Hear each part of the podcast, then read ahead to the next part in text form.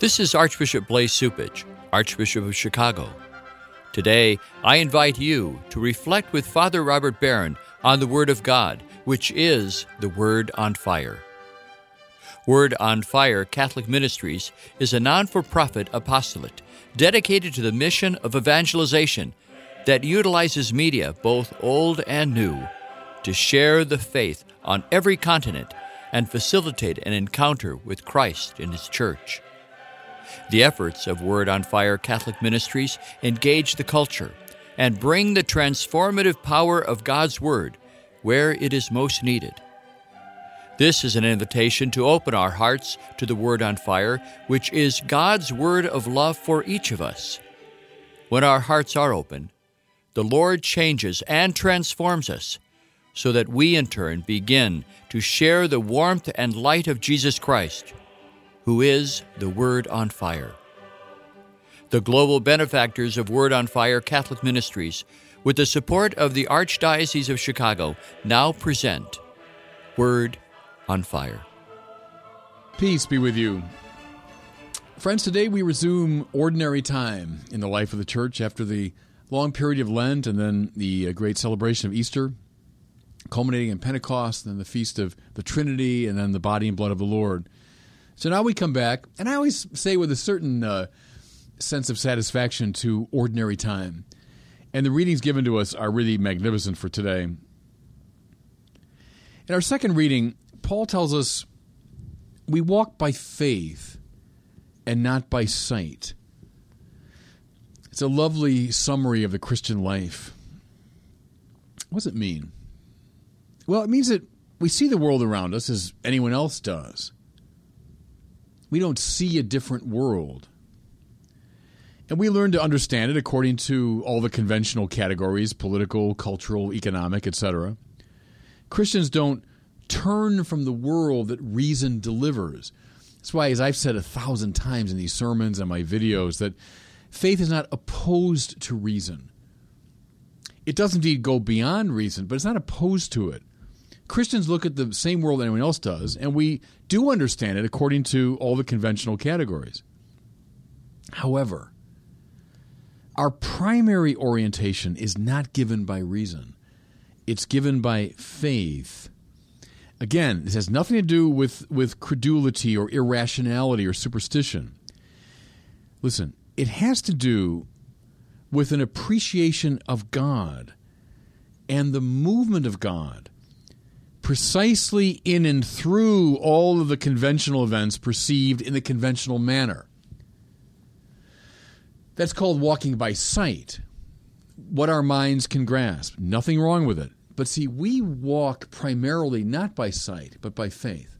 That means we are attentive to God and the movement of God. And see, that cannot be a matter of direct vision, as though God is one more agent in the world. So I'm looking at political people, cultural figures, pop stars, and oh, there's God. No, no, God isn't seen that way. God's appreciated through faith, which is a perception that goes beyond reason without contradicting reason. And so, in our very lyrical reading from the book of the prophet Ezekiel, we hear this God will take from the crest of the cedar, from its topmost branches, tear off a tender shoot, and plant it on a high and lofty mountain. It shall put forth branches and bear fruit and become a majestic cedar. Now we hear those words and say, well, that's nice poetic talk, but what's that all about? We got to remember Ezekiel had been a temple priest in Jerusalem. He'd been carried off in the first wave of the Babylonian captivity. He was writing what we now recognize as the book of the prophet Ezekiel to his fellow exiles during perhaps the lowest moment in the history of Israel. Israel had been overwhelmed, first by Assyrians, then by Babylonians, the best and brightest carted away to a distant country. Israel, Yahweh's chosen people, seem to be scattered, denigrated, carried away. Ezekiel's audience, watching the signs of the times, reading their lives according to conventional categories, must have been dejected beyond words and utterly doubtful regarding the great promises that Yahweh had made to his people, including the promise that the line of David would go on forever and that a son of David would be the king of the nations. Honestly, this must have seemed a cruel joke to them. But Ezekiel, walking by faith and not by sight, sang this lyric of the house of David, being established on the high mountain and becoming home to all the nations. That's what the image means here. Taking a shoot from this tree and planting it on a high mountain. And he concludes by saying, Birds of every kind shall dwell beneath it. That's an old trope from the ancient world, meaning it'll become an imperial power. The birds of the air, meaning all the nations will come and dwell beneath it. What is God up to? Sometimes it's exceedingly hard to see. But we trust because we walk by faith and not just by sight. What God is doing might happen slowly and in the face of overwhelming contrary evidence. But God is always acting. From the smallest beginnings can come the accomplishment of God's purpose. When Israel is at its lowest point, Ezekiel sings of its great universal destiny. Now, Five centuries after Ezekiel, Jesus made much the same point. Here's now from our gospel. This is how it is with the kingdom of God. It is as if a man were to scatter a seed on the land and would sleep and rise night and day, and through it all the seed would sprout and grow. He knows not how. God is working though we cannot see it with our ordinary eyes, we cannot understand it in terms of the ordinary categories. God's at work, but we know not how. That's all right. We walk by faith and not by sight.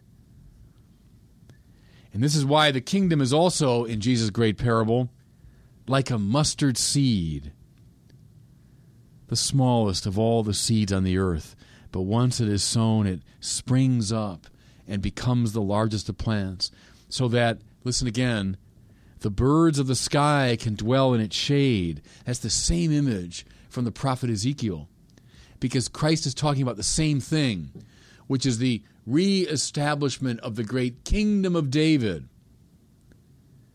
Who is he but the son of David? Establishing a kingdom, but in a very unconventional way. Beginning with a mustard seed, with the smallest and most insignificant of seeds, but it will grow into this great world spanning, indeed world dominating reality. What the first Christians perceived is that the mustard seed was Christ Himself crucified. Can you imagine now using ordinary vision, employing ordinary categories? Can you imagine a more despicable, low level, hopeless beginning? Talk about a mustard seed. But from it, through the power of the resurrection and the sending of the Holy Spirit, has come this great tree, which even at the time when the New Testament was being written, was becoming a worldwide power.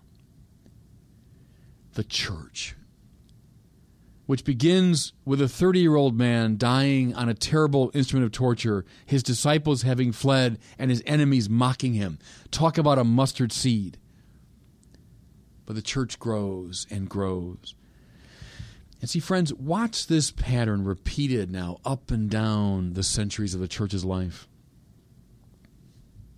Francis of Assisi, something of a drifter, kind of a ne'er do well.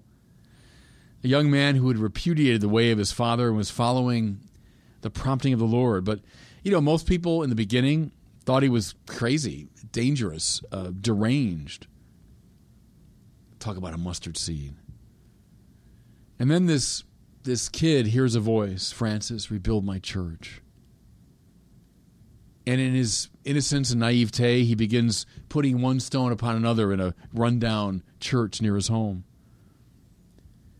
But soon he attracted followers. Their number grew into the hundreds. The first Franciscan missionaries moving into Germany, and into Spain, they were stoned, they were chased away, they were killed. Talk about a mustard seed. But within a hundred years of Francis' death, they were a worldwide organization, which they remain to this day. Charles Lwanga was the chief of pages in the court of a wicked African king back in the 1880s. When the king asked sexual favors of Charles and his friends, they refused. He blamed their Christian faith, led them out to be burned to death at a place called Namugongo outside of Kampala.